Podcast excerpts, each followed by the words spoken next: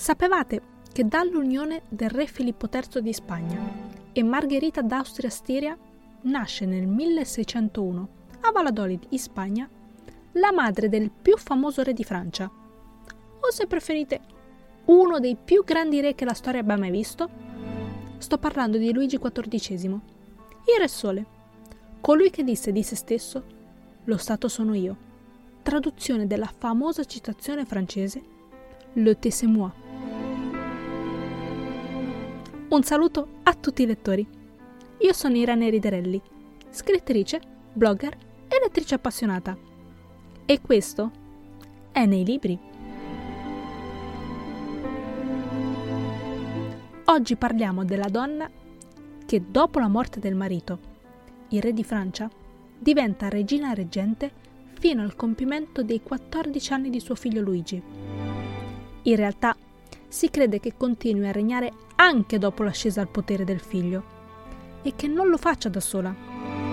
Ha l'aiuto del cardinale italiano Giulio Mazzarino, che, secondo alcuni, è il vero padre di re Luigi XIV e di suo fratello gemello, di cui probabilmente avrete sentito parlare, perché, secondo la storia, fu imprigionato e costretto dal fratello a indossare una maschera di ferro. Ma sto divagando. Questa è un'altra storia per un'altra volta.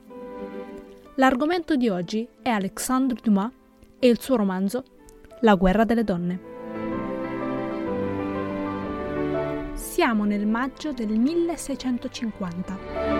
La regina Anna d'Austria e il suo braccio destro, il cardinale Mazzarino, tentano di sedare la rivolta in Francia. Normalmente si pensa che sia il popolo a sollevarsi, ma questa volta sono stati i membri della nobiltà. Hanno deciso di non volersi più sottomettere al sovrano e per questo scelgono la principessa Condé come loro rappresentante. Queste due donne, Anna d'Austria e la principessa di Condé, fanno tutto il possibile per far valere i diritti dei loro figli, Luigi XIV e il piccolo Condé. Ma la particolarità di questa storia sta nel fatto che coloro che tessono le intricate trame diplomatiche e militari sono tutte donne. Ad essere più precisi, sono Nanon de Lantric e Claire de Cambrai che gestiscono il gioco sono loro che si espongono al pericolo per far vincere la loro fazione. Le due sono opposte, poiché la prima è una donna di innegabile bellezza che è disposta a tutto pur di avere il potere nelle sue mani. La seconda, sebbene si nasconda dietro una maschera di femminilità sottomessa, è abile e astuta tanto quanto la prima, se non di più. Queste due donne con le loro vicende personali, i loro intrighi, le cospirazioni, ma soprattutto con il loro amore per lo stesso uomo, sono le vere protagoniste di questa storia. Indubbiamente questa non è la migliore opera di Dumas, ma non dimentichiamo che nell'anno della sua pubblicazione, il 1844, iniziarono a essere pubblicati anche i primi capitoli de Il Conte di Montecristo e i tre moschettieri. Tuttavia, ciò che mi piace davvero di questo romanzo è che nonostante si svolga in un momento in cui il valore delle donne nella società non è riconosciuto, Dumas lo sottolinea, perché, che ci crediate o no, le donne in quel tempo avevano potere.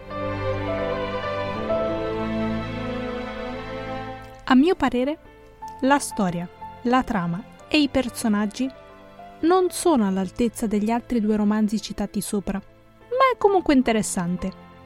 Personalmente consiglierei di leggere prima i due romanzi precedentemente citati per apprezzare appieno questo libro.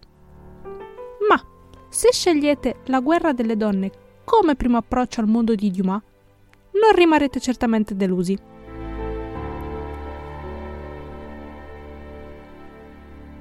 Se state cercando una storia in cui le donne sono le protagoniste assolute, dove si affermano proprio come gli uomini, dove uccidono, se necessario, complottano, decidono il destino di un'intera nazione e si innamorano senza inibizioni? Beh, non potevate scegliere un libro migliore.